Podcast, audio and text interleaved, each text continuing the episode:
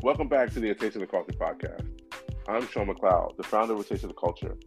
You know how this podcast goes. It's all about learning more about the founders and leaders of Black owned wine and spirits.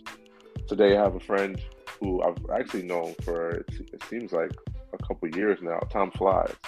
Um, but someone who I've come to know in this business and really great to see his success.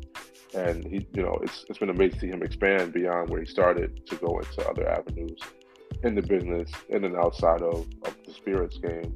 So I want to welcome Jason Armstrong to the to the podcast, the founder of Den of Thieves Whiskey, among some other brands. How's it going tonight, Jason? Um, thank you for having me, brother. It's going great. Um, long time overdue, and yeah, it seems like we've known each other for a minute now. Yeah, you know, it's it's that's that's what happens, right? When you when you meet someone and you, you have a, a good vibe, and we've done business together, and it's, it's been good. So you know, it, time flies when you have this type of situation. Exactly. Uh, thanks again for, for joining. We definitely want to give my audience an opportunity to learn more about you, Den of Thieves, and, and other things that you have going on. Uh, so you know, I, I, think one of the things I always like to start with, right, is I think it takes a certain type of a person uh, and a certain type of mentality to, to want to start and to have the confidence to start a spirits brand. Uh, so, and a word I use often is called audacity. It's, it's audacity, right? Where it's like, all right, like you that. have the aud- yeah, it, it makes it makes sense, right? Where it's like you have the audacity, and you know, this is an industry that you know it's, it's no secret. That's that's why Taste of the Culture exists. That's why there's been all this constant conversation about it. Where this is a very it's been a, it's, it's an industry that hasn't been inclusive, right? So Absolutely. it does take a certain type of personality and perseverance and willpower to succeed in it. Uh, so what gave you the audacity to say, "Hey, I I could start a whiskey brand"? Um, you know what's funny? I've been asked that question in, in a variety of ways, a few ways. Um, generally, when people meet me, they either ask me one or two questions. They either ask me, "How did I start the company or the brand?" And what made me think I can start the company or the brand, or why I have the audacity. Right. And my answer is gonna sound a little corny, but I was raised by a by a mother and in a family where I never thought there's anything I couldn't do.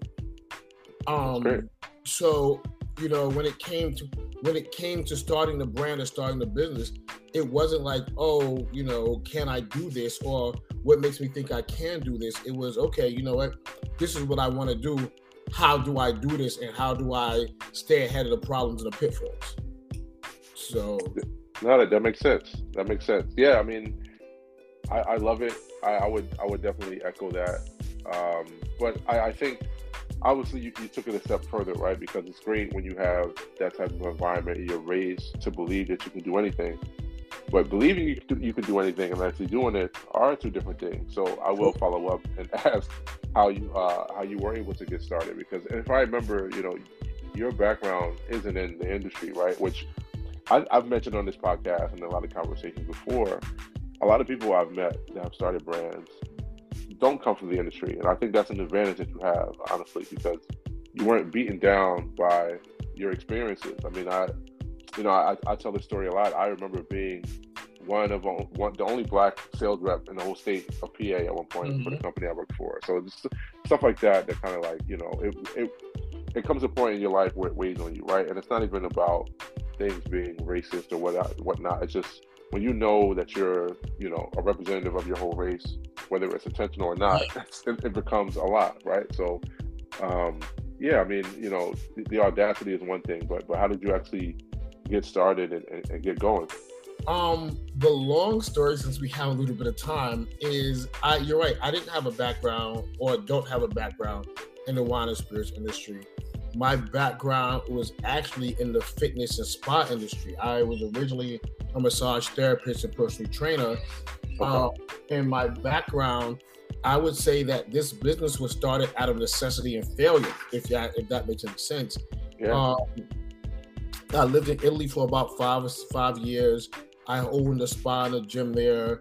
You know, I was married, did the whole thing, and my marriage kind of fell apart and I moved back to New York and I have two beautiful children and I needed to figure out a way to you know, be able to afford the be able to afford and have the flexibility to go back and forth to Italy to see them.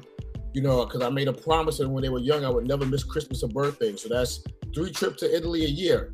So it was wow. pricey. So right. Exactly. So I originally started out importing wine. I was lucky enough to meet a guy there who had a vineyard. He had a beautiful Lambrusco that I kind of fell in love with. Not really a wine drinker, you know, but I fell in love with this Lambrusco. And he asked me that I want to import into the into the United States into New York. Now I had no idea how to do it, you know, but it seemed like a good opportunity.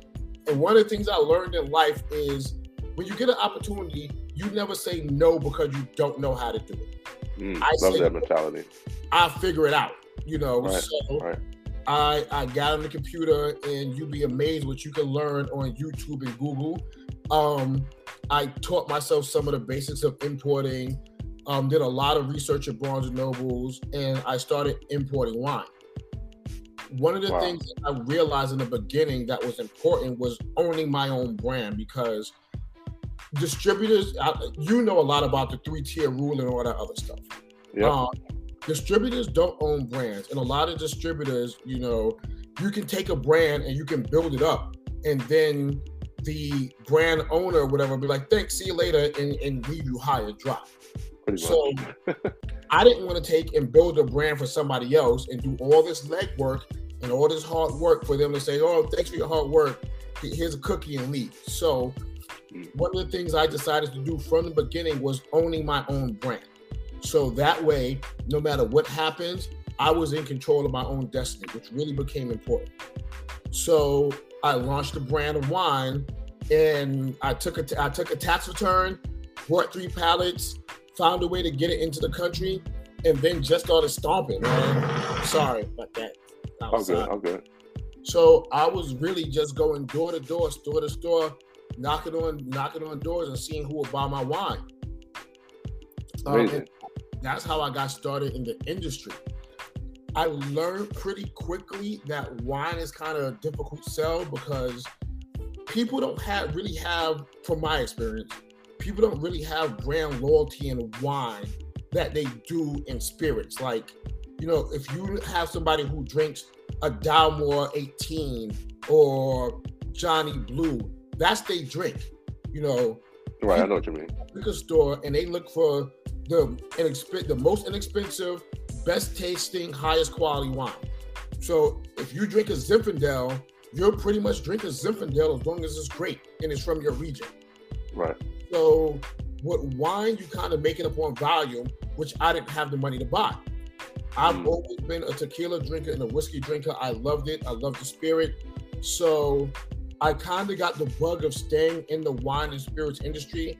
It became a passion of mine um, and something I love doing. So I started to look for something I can do and develop stateside, and that was whiskey. Nice. Oh, that's that's.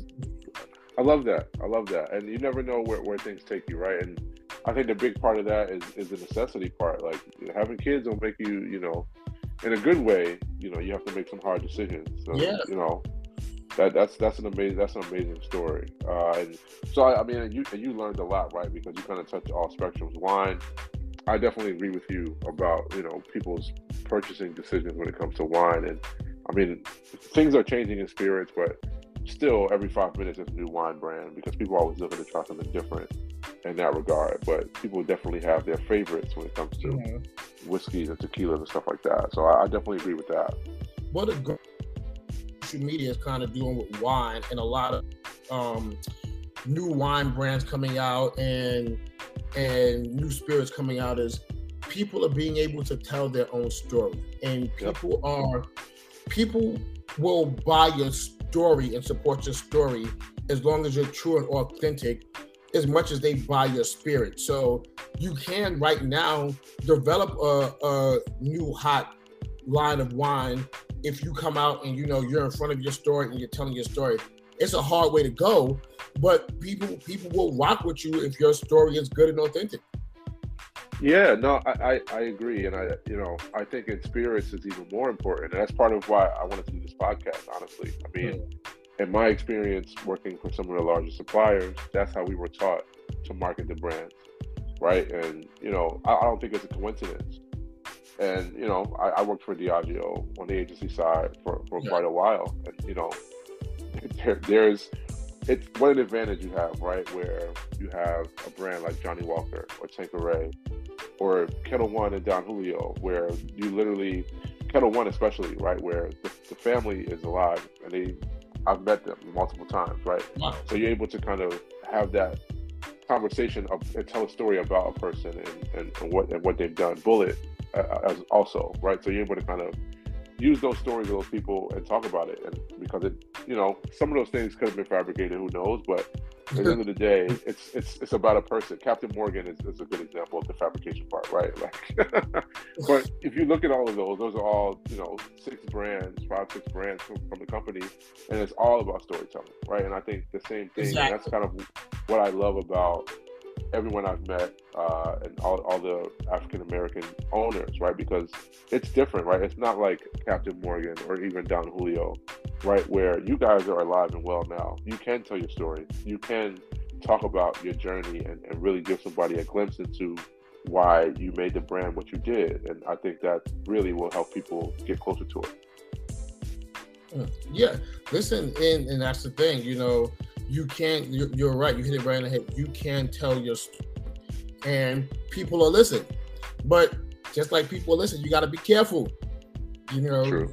choose your words carefully that's exactly yeah you know I, I think we're at a point now and it's 2022 like people can see through the bullshit too so I think that's what gets people caught at times, right? But like you mentioned before, it's, it's about the authenticity. So as long as you're authentic, I mean, and again, you know, you're not in a position I, I doubt you're in a position to just throw money away, right? So it's not like you're to just go out there and, and, do something that's not authentic for you.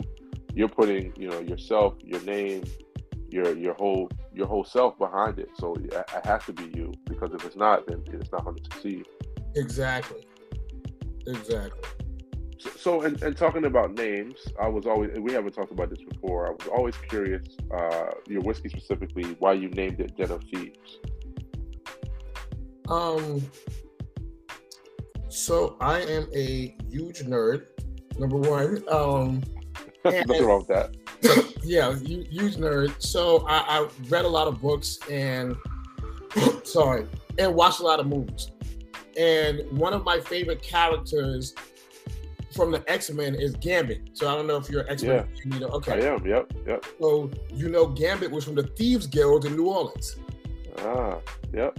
So it was kind of a play on so it has it has two meanings. It went back to my nerd homage. You know, one of my favorite characters came from a den of thieves. That was, you know, where he came from. And plus, kind of throughout history, um, the thief, the the thief coat, the thieves culture has been one of the things from Robin Hood, Robin for the rich, give to the poor, um, to pirates.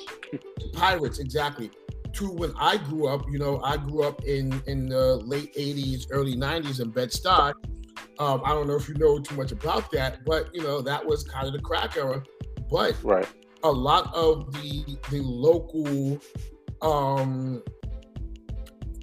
let's say the local gangsters, drug dealers, whatever you want to call them, they kind of kept the neighborhood safe and as well as kept me safe and allowed me to be a nerd and go to school. They were like, you know, they kind of had a code of honor. Was like, you know, shorty not about that life. You go to school, you do better. And, right, right, right. Yeah, that's I, I know exactly what you mean. Yeah. You know, so so it's and I, I don't I'm not not buying, you know, any of that. Even if you look back at the old mobsters, you know, you if you are a made man, you had to be walked into a den of thieves. You had to be walked into the mob. Um, and the mob took care of its own. You know, somebody got pensioned in a bid, they took care of their family. So I'm not glorifying any of that. What I what I kind of took from that in my own way is there's a code of ethics and honor among thieves of taking care of their own. Love that. Yeah. You know, their coven and their people the great thing about Den of Thieves is Den of Thieves is a is inclusive. So, you know, it's about the family you gain along the way, as much as it is the family you're born into, and you take care of them. You know, family may be inconvenient, they may be a pain in the ass, you know, but when push comes to shove, you always take care of your your coven, your den, and that's that's the essence of Den of Thieves, and that's why I went with it. That's real. That's real. I love that, and I I love the way you explained it, right? Because you know, there's not many people that won't understand that because it's, it's relatable it's, in so many ways, right? And then also, I, I think what makes it even more cool is it's a whiskey, right? So, like you mentioned before, whiskey is, is one of those brands that people just have a closeness to, probably more than any other spirit, right? Like you're mm-hmm. gonna have that favorite, and you, you're bring you're literally bringing people into your den of thieves with the brand. So I, I, I love that. That that's that's dope. Yeah, I'm, I don't know why I never asked you that before, but that's that's really that's really cool to know. Well, I'm glad you asked me here. well, and so we we talked about the name, and you did talk about whiskey, right? But um, I guess talk to me about kind of your process there, right? If you know whatever whatever you're comfortable sharing. Whiskey obviously is a a really important spirit to America, right? Mm-hmm. Where you know bourbon, especially, uh, it's our spirit, you know, quote unquote. It's, it's, it's, it's American. Yeah, yeah. So, um, what what was your process there? Like, obviously, you didn't wake up one day and just go, you know, hey, I got I got these barrels. Like, how did, how did that work out for you? I'm sure you probably went through a few different processes. Um, honestly, there was me and three of my best friends decided we were going to go on a visit the whiskey trail. So okay. we went down to Tennessee, we went to Kentucky, we drunk a whole lot of whiskey and hung out, you know. And again, this is part of my den. So I've known these guys since I was 13 years old. You know, these these are my my crew that I came up with. And this was this was when I was kind of struggling about what to do next. And it was like, Yo, Jay, you should do a whiskey. You know, why don't you do that? I was like, yeah, I should do a whiskey. Um, so we, I drank a lot of whiskey, and I did my due diligence. I went, I visited a lot of distilleries. Um, I tasted a lot of whiskey until I found one that was really not only did they have a great product, they were great people, and they really were willing to work with me. One of the things about being a small brand is a lot of times you don't have a large cachet of money where you can meet all these brand all these bottling minimums and all these things that these people ask for. Right. And it's prohibitive. That's what kills a lot of brands. You know, it. My mother used to say it's expensive to be poor, and mm, especially mm, in business. Real. You know, if, if you can't meet these minimums or you can't meet their requirements, then you can't do business. Um, so these guys, the guys I went with, had a great product and they were really passionate about my product and seeing my product succeed and they saw my passion and they they matched it and they came in with it. So that's one of the reasons why i uh, went with the distillery that i went with. I went down there i selected my barrels i created my formulation for my products um, i was there with them when they bottled the first batch and it just kind of grew from there that's that's awesome. Yeah, no, it's it's important, and it's important for you to be a part of that process throughout, uh, which I can tell you are right, and you know that that's great. That's awesome. Um, you know, and you know how I how I feel about the product, so I definitely think you, should, you did you did a good job, you did the right thing. I can tell you did your due diligence. Um, been a big supporter since we met, and I and I really appreciate your support. It's, it's oh, of course, and helping you know grow the brand and grow awareness.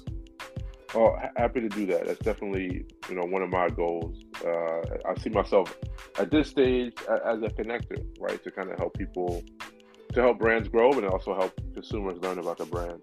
Uh, it's funny though because people have been telling me for years to actually start a brand. So we'll we'll see what happens. But I, I kind of like where I'm at now. Honestly, when you're ready to start, I'm more than willing to help. You know, I tell oh, good to know to me, there's no competition in this business. There's camaraderie and collaboration. This is a multi-billion dollar industry. Nobody can get all the money, you know. Right, so right. and if you let if you let the fact that somebody else is already doing it stop you from doing anything, you'll never do anything. That's true. You know, and, so, and, the crazy part is it's still growing too. Like I think that's what people forget. It's still like the, the, business has been growing every year even during well, and I have you know I have a lot of theories. Uh, you know I, am one of those people. I, I, I wholeheartedly think the depression ended because prohibition ended, right? So mm-hmm. spirits have been growing probably every year since then. Like I don't you know I don't know I haven't looked at any data that goes back that far, but at least for the past what five six years, every year the industry grows, right? So you know and there, a, there's plenty of room for everybody. And a different section pops like I don't know if you remember before, like maybe 10 years ago, there was a big gin boom. There was all these gin, micro gin producers coming out, you know. Yep, yep, then, yep. Then whiskey came back and, and exploded. And now tequila's getting hot again. Um, now you have all these RTDs ready to drink that's coming up. So there people is creating new stuff every day. Yeah. So and so that leads to a good segue. Uh, you're, you're, exactly right. And one of the things that you've done that I think is really smart for your brand uh, was was flavored whiskey, right? And there's a lot of uh, it's a very polarizing topic, uh, you know. And having you know, I sold Crown Royal Apple when it first came out, so I know the power of, of flavored whiskey. And you know, I definitely am proud. You know, I, I, know I played a role, at least in my markets, of, of you know making it popular, but it's proven now that flavored whiskey opened up the category, right? And it helped it grow even more. But what I love what you did is you have two unique flavored whiskeys that aren't like they're flavored whiskey, but they're still whiskey, right? And that's if you know, I'm sure you understand what I mean. But oh, what I mean by what I mean by that is it doesn't taste like you put some syrup in it. It actually tastes like whiskey with hints of the flavors that so I'm talking about your your ginger vanilla and, and your chocolate whiskey. So talk to me about that process and I guess why you made that decision. So one of the one of the things I remember drinking with me and my me and my crew were coming up was Bacardi O. I don't know if you remember before we went out, we would buy 50 Yeah, I remember that. and you know, pre-game and then go to the club or go wherever. So Flavor spirits have always been a big part of industry, and you have your purists who, you know, poo-poo it and dismiss it. But on top of being a whiskey drinker, whiskey enthusiast and lover, I'm also a cigar smoker. So as you know, so yeah. I'm, I'm I'm a big cigar smoker, and I like to drink a high quality product while I'm smoking my cigars. Um, and coming out into the market, I wanted something that was new and interesting and unique, and that would set me set me apart, but also something that, and as you know, cigar smokers are a very discerning bunch. If you come in with garbage, they will rip it apart. they, they pull no punches, yeah. Pull no punches. So, being a cigar smoker, I had to a honor the industry that I want to grow it in, which is cigar smoking. Be honor whiskey because it's something it's something to be honored and revered I didn't want a liqueur. I didn't want it to be, you know, garbage. I can't if I can't drink it, then I can't feel comfortable standing behind it telling other people about it. So I really developed something that I could drink while I'm smoking my cigars.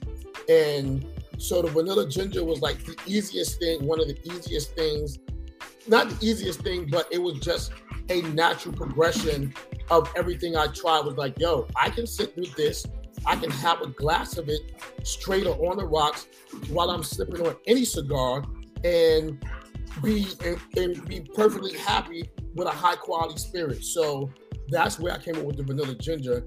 And I always wanted to do something with chocolate. I think I think most people love chocolate. Um so developing a but it was really hard to do chocolate because most people go with chocolate. They go the super sweet chocolate route, and that's not like a Hershey bar. Yeah. Yeah, exactly, like a melted Hershey bar. So I kind of went the opposite direction with something nice, robust dark chocolate cacao that would again complement a nice stick that I want to smoke.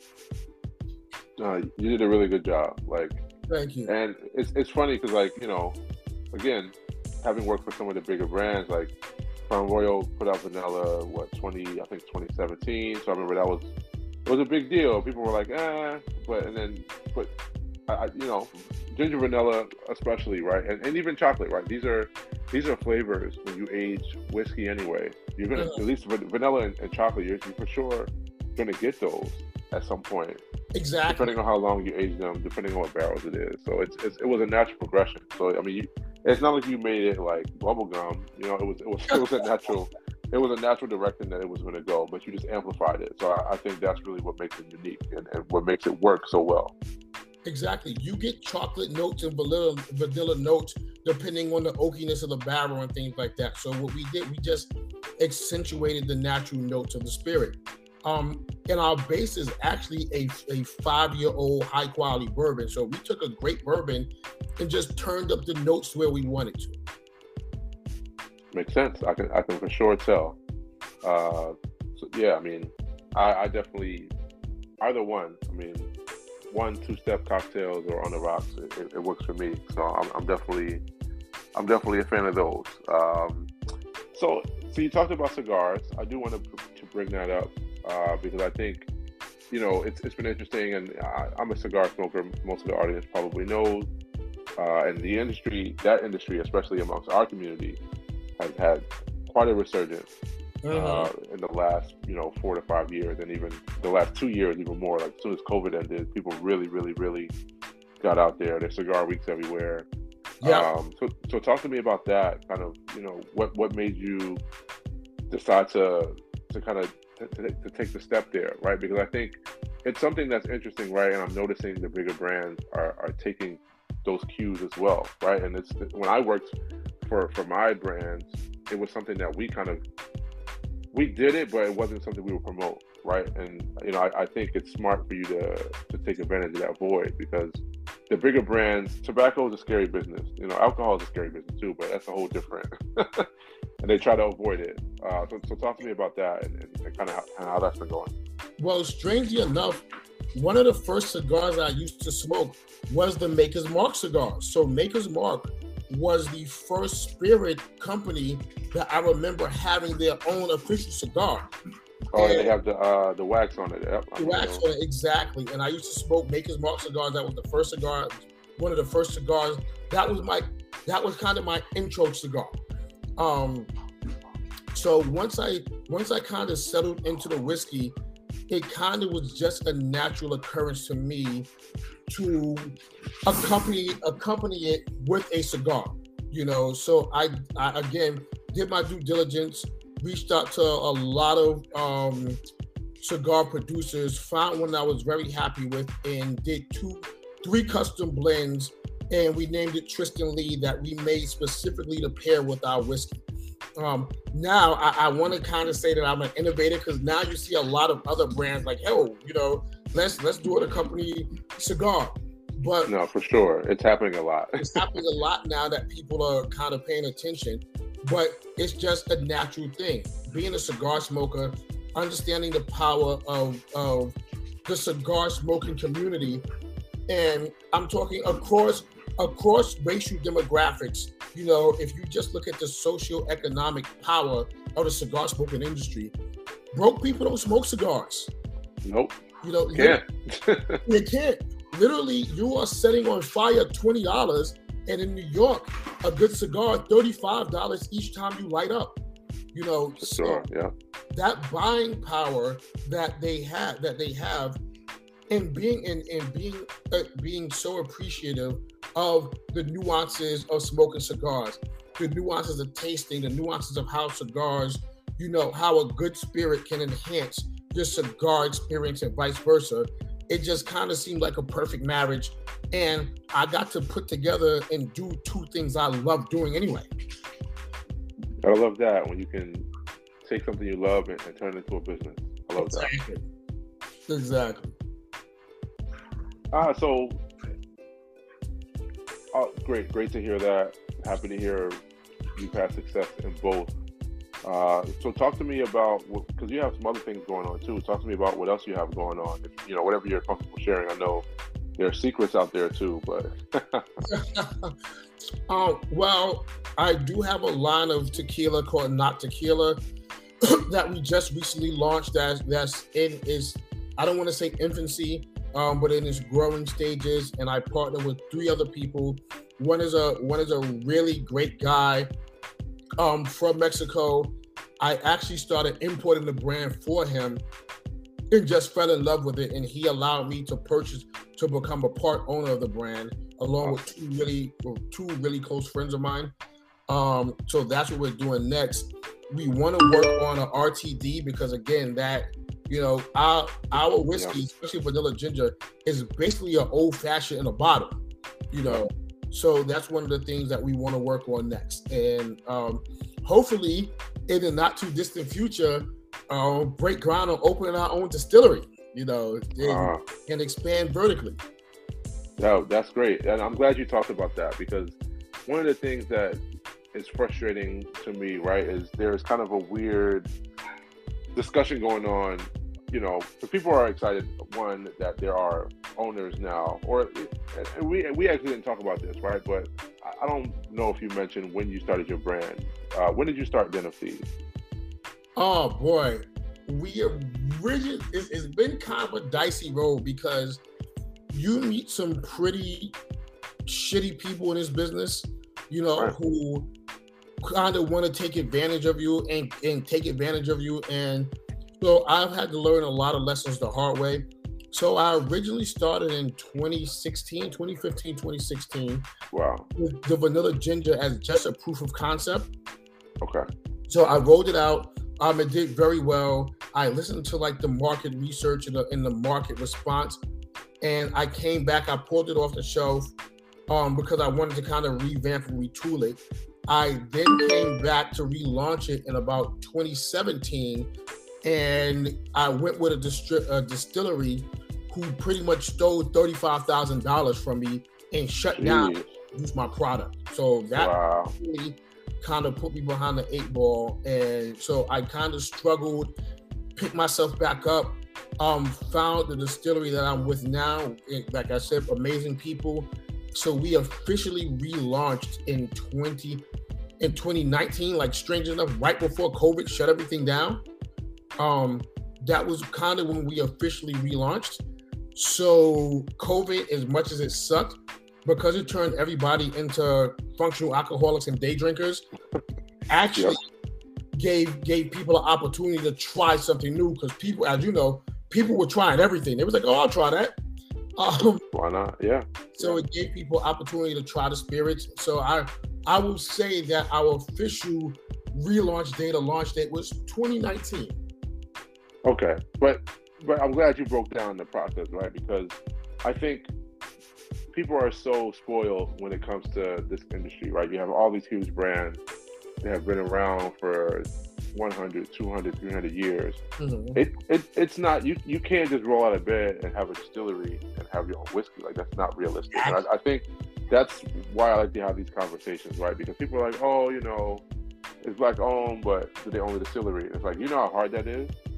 Like a distillery is like this is the other part of the business that we're that we're really not in. That really has to change if we're actually going to continue to to progress in it, right? Because it's one thing to own a brand, like, and I've had a lot of discussions with people, you know, back when being a brand ambassador was a thing, right? And that's that's one part. Everything has its place, right? Like I'm not I'm not here to shit on any part of it because I, I was that person, and I think it's important. Absolutely. But it takes time. It takes successes and failures to get to the point where you're going to actually have a distillery and distill your own product. It just yeah. doesn't happen.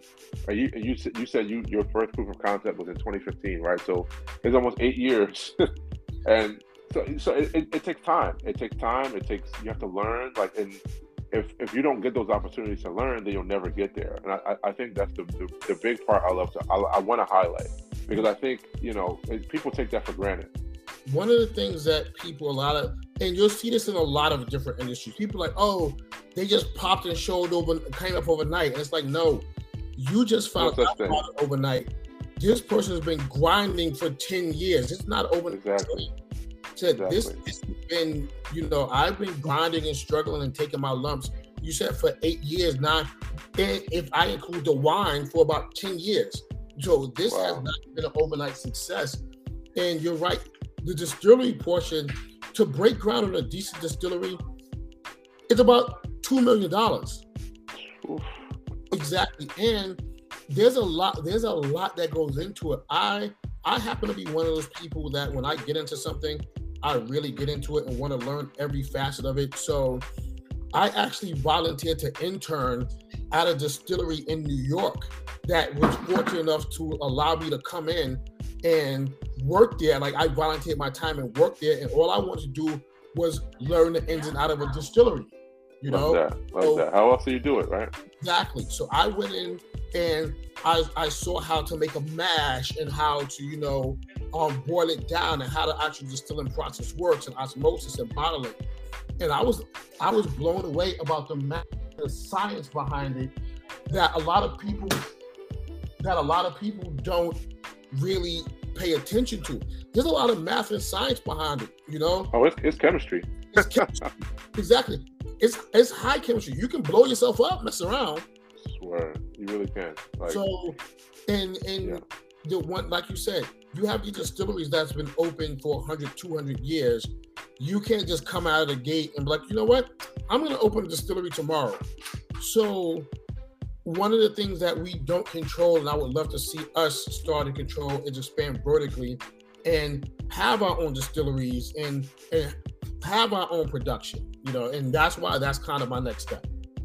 No, I, I love it. I, I think it's definitely a natural progression. I think you're you're going about it the right way, right? Where say you did have the capital to open a distillery, but you didn't do all the other due diligence, or you didn't have a brand that was established. That's the other pitfall that happens, right? Where you you, you move too fast, and then you have a distillery with with, with something that can't sell, right? So there there is like a, a balance that you have to have.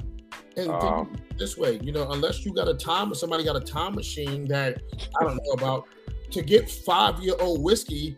I was about to say that exactly. And wait for whiskey to age five years. So even if you open this story up today, you know you won't have five year old whiskey until five years. What you gonna do for that? What you gonna do until then? Exactly, and, so, and people forget that. People forget that. It's, nobody, nobody wants to drink one year old whiskey. So, gotta... so that that's the things that people don't think about. But no, that's I, I love that. Thank you for sharing that that that part of your journey. I mean, you know, I, am sure you you've heard it, but you know, and I and I've said it to you before, but you know, hey, congratulations for where you are now. I know you have a lot a lot more places you want to take it, and obviously further you want to go, but it's definitely a, a great accomplishment to be where you are already. Multiple brands, you know, all over the country at, at, this point, you know, depending on which one, but and, and those plans as well. So that's that's definitely amazing, uh, and you know, to be at it for so long for someone who you know, I'm sure you didn't wake up and, and, think, you know, obviously you made that decision, but this is not what you expected to be. So definitely impressive. Thank you, brother. I appreciate that. Thank you. And, and speaking of, of the journey, so one of the things I like to ask, right? I, I never want these these conversations to be all negative, right? We talked about some challenges already. Would love to talk about what, what you think some of your uh, biggest successes have been thus far with with any of your brands. Um, honestly speaking, my business, my business biggest success was taking this from an idea I had in my head to hold up, I'm sorry, taking this from something, taking this from an idea my I had in my head to something tangible that I can hold in my hand and put on a shelf. You know, I said it, and I, I love success. I want to be rich, never want to be famous, but if nothing ever came of it and I just saw it on one shelf, I would be proud of what I've done and I would see it as a success. Um, so that I think that's my business business success. Other than that, I get to I get to work in something that I love doing. You know, a lot of people can't say that. As hard as it is, the days I don't feel like talking to people or I don't feel like doing all the paperwork and the minutia and all that other stuff, I have to sit back and realize that this is something I chose to do and this is something I love doing. And I get to do that. I get to smoke my own cigars and drink my own whiskey and talk to people about it and occasionally go around and interact with people who are enjoying the same thing I'm enjoying and, and enjoying that shared experience. Eh, it, it gets no better. I, I, I can't argue with that. I can't argue with that at all. And you made me think of something else. Uh, this is definitely a discussion I always have because you know I still work a nine to five, but I also am an entrepreneur as well. I'm married. I have a three year old. So how do you how do you balance everything you have going on? I mean, I'm sure Uh, it's not easy, obviously, to manage multiple brands, but anything else you have going on in your life. Oh, You said man. earlier you have you have children, so Yeah, well, my, my kids are a bit older. They're 17 and 15. Um, and it it is it's difficult. You have to make time for your loved ones. Um, you have to make time for yourself. You know, like you said, I still have a I have two nine to fives and then I do this.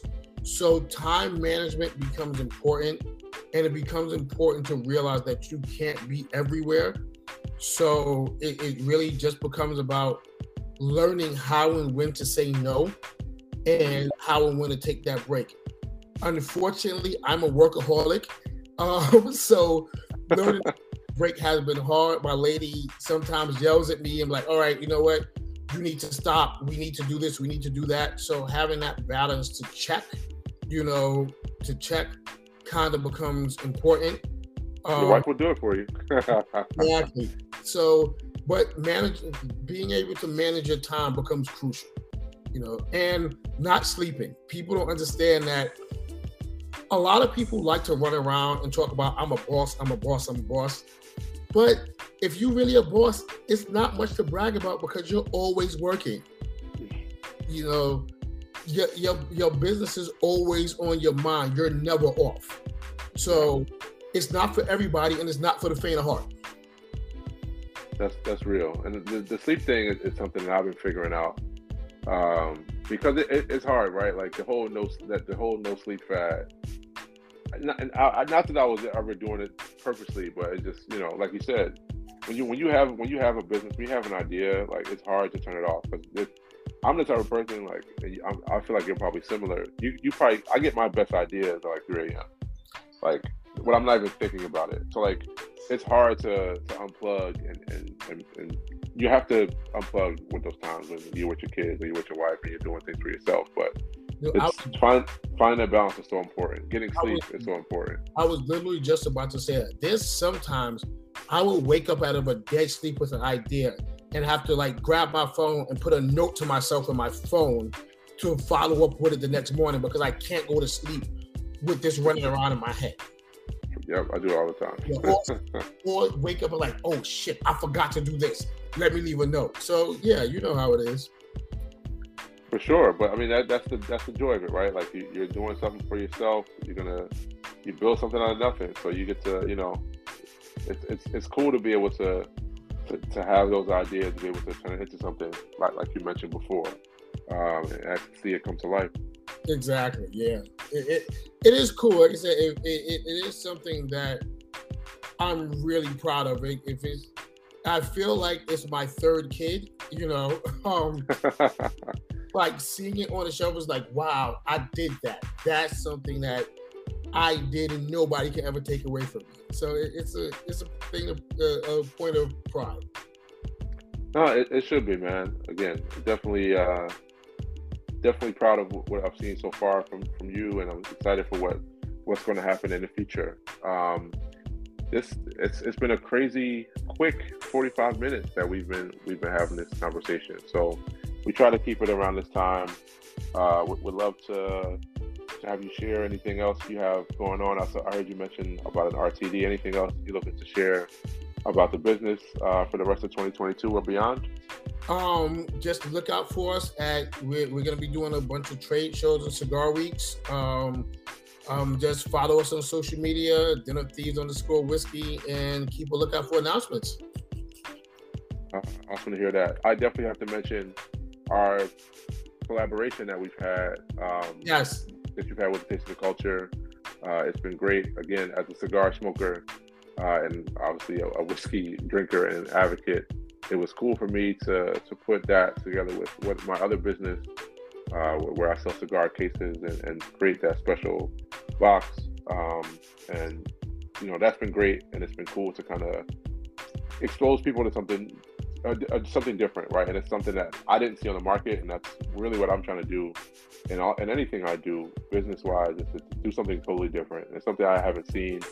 Uh, to put those three things together: cigars, uh, luxury cigar case, and whiskey together as a package. Um, so I definitely got to plug that. Uh, and it's so a great package. Um, I sure. appreciate being included with Tristan Lee cigars. Um, like I said, I, I can't thank you enough. You've been really instrumental, and you you fill a space in the industry that that hasn't been been filled. You know, I haven't seen anybody. If anybody else coming along doing it, they got it from you because I haven't seen anybody else do it. Well, th- thank you, and you know, th- that was the whole point.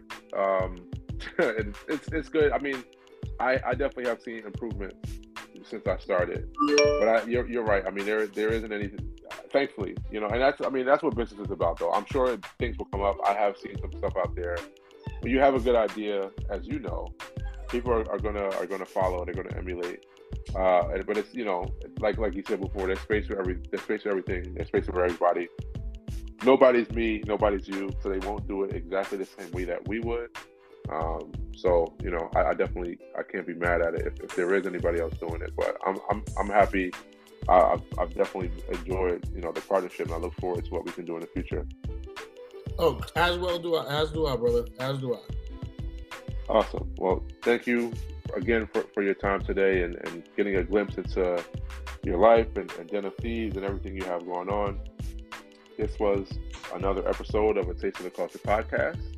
We'll talk to you next time. And remember to keep it black owned. Thank you, man. Thank you guys out there.